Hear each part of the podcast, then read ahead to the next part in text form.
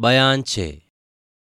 देवी सिंह और ज्योतिष जी वन कन्या की टो में निकलकर थोड़ी ही दूर गए होंगे कि एक नकाब पोष सवार मिला, जिसने पुकार कर कहा, देवी सिंह, कहाँ जाते हो? तुम्हारी चालाकी हम लोगों से ना चलेगी। अभी कल आप लोगों की खातिर की गई है और जल में गोते देकर कपड़े सब छीन लिए गए। अब क्या गिरफ़्तार ही होना चाहते हो? थोड़े दिन सब्र करो। हम लोग तुम लोगों को अयारे सिखलाकर पक्का करेंगे, तब काम चलेगा। नकाबपोश सवार की बातें सुनकर देवी सी मन में हैरान हुए और ज्योतिष जी की तरफ़ देखकर बोले, सुन लीजिए, ये सवार हम सब लोगों को अयारी सिखलाएँगे। नकाबपोश सवार ने कहा, ज्योतिष जी क्या सुनेंगे? ये भी तो शर्माते होंगे क्योंकि इनके रमल को हम लोगों ने बेकार कर दिया। हज़ार दफ़ा फेंके, मगर पता खाक न लगेगा। देवी सिंह ने कहा, अगर इस इलाके में रहोगे तो बिना पता लगाए ना छोड़ेंगे। तो नकाब पोष सवार ने बोला रहेंगे नहीं तो जाएँगे कहाँ? रोज मिलेंगे, मगर पता न लगने देंगे। बात करते करते देवी सिंह ने चालाकी से कूद कर सवार के मुँह पर से नकाब खींच ली। देखा कि तमाम चेहरे पर रोली मली हुई है, कुछ पहचान न सके।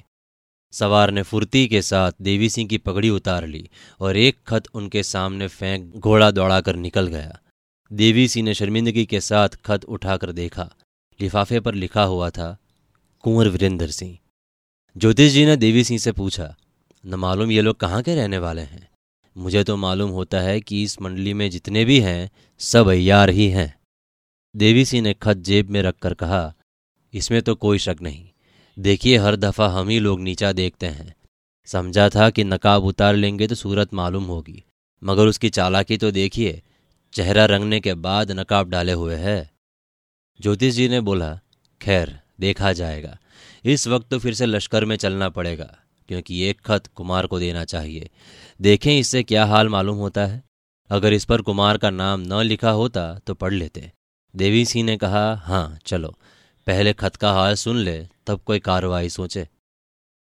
दोनों आदमी लौटकर लश्कर में आए और कुमार वीरेंद्र सिंह के डेरे में पहुंचकर सब हाल कहकर खत हाथ में दे दिया। कुमार ने पढ़ा, इसमें ये लिखा हुआ था, चाहे जो हो पर मैं आपके सामने तब तक नहीं आ सकती जब तक आप नीचे लिखी बातों का लिखकर एकरार न कर लें।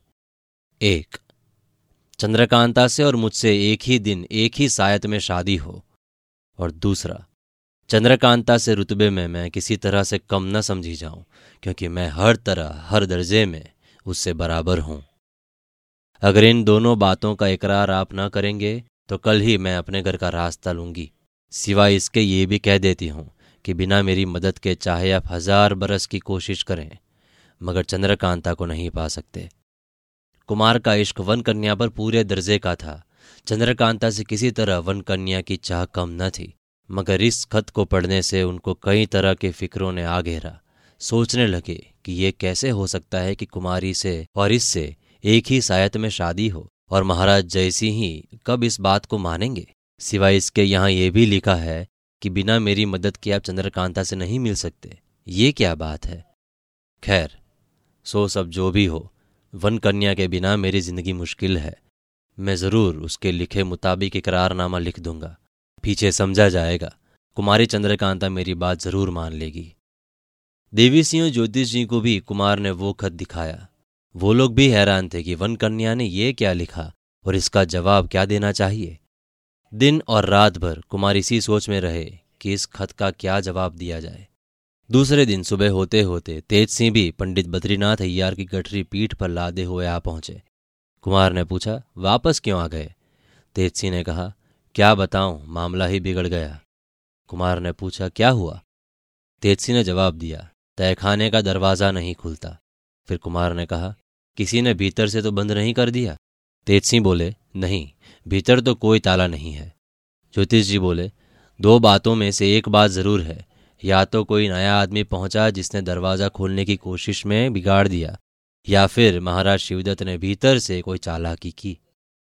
तेज सिंह बोले, भला शिवदत्त अंदर से बंद करके अपने को और बला में क्यों फंसाएँगे? इसमें तो उनका हर्जी है कुछ फ़ायदा नहीं। कुमार ने कहा, कहीं वन कन्या ने तो कोई तरकीब नहीं की। तेज सिंह बोले आप भी गजब करते हैं। कहाँ बिचारी वन कन्या और कहाँ वो तिलिस्मी तहखाना? कुमार ने कहा, तुमको मालूम ही नहीं। उसने मुझे खत लिखा है कि बिना मेरी मदद के तुम चंद्रकांता से नहीं मिल सकते। और भी दो बातें लिखी है। मैं इसी सोच में था कि क्या जवाब दूँ और वो कौन सी बात है जिसने मुझको वन कन्या की मदद की ज़रूरत पड़ेगी। मगर अब तुम्हारे लौट आने से शक पैदा होता है। देवी सिंह बोले, मुझे भी कुछ उन्हीं का बखेड़ा मालूम होता है। तेज सिंह ने कहा, अगर वन कन्या को हमारे साथ कुछ फ़ायदा करना होता तो तिलिस्मी किताब क्यों वापस देती? देखिए उस खत में क्या लिखा है जो किताब के साथ आया था। ज्योतिष जी ने कहा यह भी तुम्हारा कहना ठीक है। तेज सिंह ने कुमार से कहा, भला वो खत तो दीजिए जिसमें वन कन्या ने यह लिखा है कि हमारी मदद के बिना चंद्रकांता से मुलाकात नहीं हो सकती। कुमार ने वो खत तेज सिंह के हाथ में दे दिया। पढ़कर तेज सिंह बड़े सोच में पड़ गए कि ये क्या बात है, कुछ अक्ल काम नहीं करती। कुमार ने कहा, तुम लोग ये जानते ही हो कि वन कन्या की मोहब्बत मेरे लिए कैसा असर कर गई है। बिना देखे एक घड़ी चैन नहीं पड़ता। तो फिर इसके लिखे बा मुझे दिकरारनामा लिख देने में क्या हर्ज है? जब वो खुश होगी तो उसे ज़रूर कुछ न कुछ भेद मिलेगा। तेजसी ने जवाब दिया, जो मुनासिब समझो, कीजिए।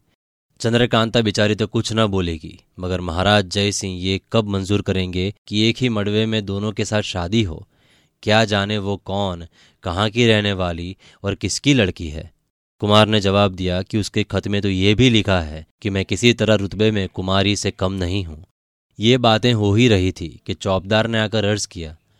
एक सिपाही बाहर आया है, जो हाजिर होकर कुछ कहना चाहता है। कुमार ने कहा, उसे ले आओ।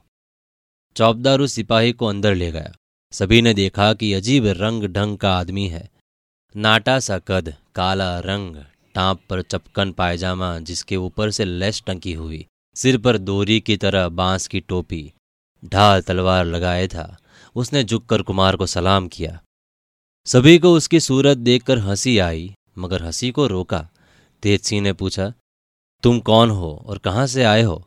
उस बांके जवान ने कहा, मैं देवता हूँ, दैत्यों की मंडली से आ रहा हूँ। कुमार से उस खत का जवाब चाहता हूँ जो कल एक सवार ने देवी सिंह और जगन्नाथ ज्योतिष जी को दिया था। तेज सिंह ने पूछा, भला तुमने ज्योतिष जी और देवी सिंह का नाम कैसे जाना? बांका ने जवाब दिया, ज्योतिष जी को तो मैं तब से जानता हूँ जब से वो इस दुनिया में आए भी नहीं थे। और देवी सिंह वो तो हमारे चेले ही हैं। देवी सिंह बोले, क्यों बे शैतान? हम कब से तेरे चेले हुए? बेअदब बातें करता है, भेद भी करता है। बांका ने कहा बेअद भी तो आप करते हैं कि उस्ताद को बे बे करके बुलाते हैं। कुछ इज़्ज़त नहीं करते। देवी सिंह ने सामने से बोला, मालूम होता है तेरी मौत तुझको यहाँ ले आई है। बांका ने जवाब दिया, मैं तो स्वयं मौत हूँ। देवी सिंह ने गुस्से में आकर पूछा, इस बेअदबी का मज़ा चखाऊं तुझको? बांका ने कहा, मैं कुछ ऐसे वैसे का भेजा नहीं आया हूँ। मुझको उसने भेजा है जिसको तुम दिन में साढ़े सत्रह दफ़ा झुक कर सलाम करोगे। देवी सिंह और कुछ कहना ही चाहते थे कि तेज सिंह ने रोक दिया और कहा, चुप रहो। मालूम होता है कि ये कोई अय्यार का मस्खरा है। तुम खुद अय्यार होकर जरा दिल्लगी में रंज हो जाते हो। बांका ने कहा, अगर अब भी न समझोगे तो समझाने के लिए मैं चंपा को बुला लाऊँगा। उस बांके टेढ़े जवाब की बात पर सब लोग एकदम हंस पड़े, मगर हैरान थे कि वो कौन है। अजब तमाशा तो ये था कि वन कन्या के कुल आदमी हम लोगों का रत्ती रत्ती हाल जानते थे और हम लोग कुछ नहीं समझ सकते कि वो कौन है। तेज सिंह शैतान की सूरत को गौर से देखने लगे। तब बांका ने कहा, आप मेरी सूरत क्या देखते हैं? मैं यार नहीं हूँ। अपनी सूरत मैंने रंगी नहीं है। पानी मंगवाएँ तो धोकर दिखा दूँ। मैं आज से काला नहीं हूँ। लगभग चार सौ वर्षों से मेरा यही रंग रहा है। तेज सिंह हंस पड़े और बोले, जो हो अच्छे हो, मुझे और जांचने की कोई ज़रूरत नहीं है। अगर दुश्मन का आदमी होता तो ऐसा करते भी, मगर तुझसे क्या? अय्यार हो तो मस्खरे हो तो इसमें कोई शक नहीं कि दोस्त के आदमी हो। ये सुन उसने झुककर सलाम किया और कुमार की तरफ़ देखकर कहा, मुझको जवाब मिल जाए, क्योंकि बड़ी दूर जाना है। कुमार ने उसी खत की पीठ पर यह लिख दिया, मुझको सब कुछ दिलोजान से मंजूर है। बाद में इसके अपनी, बाद में इसके अपनी अंगूठी से मोहर लगाकर बांके जवान के हवाले किया। वो खत लेकर खेमे से बाहर हो गया।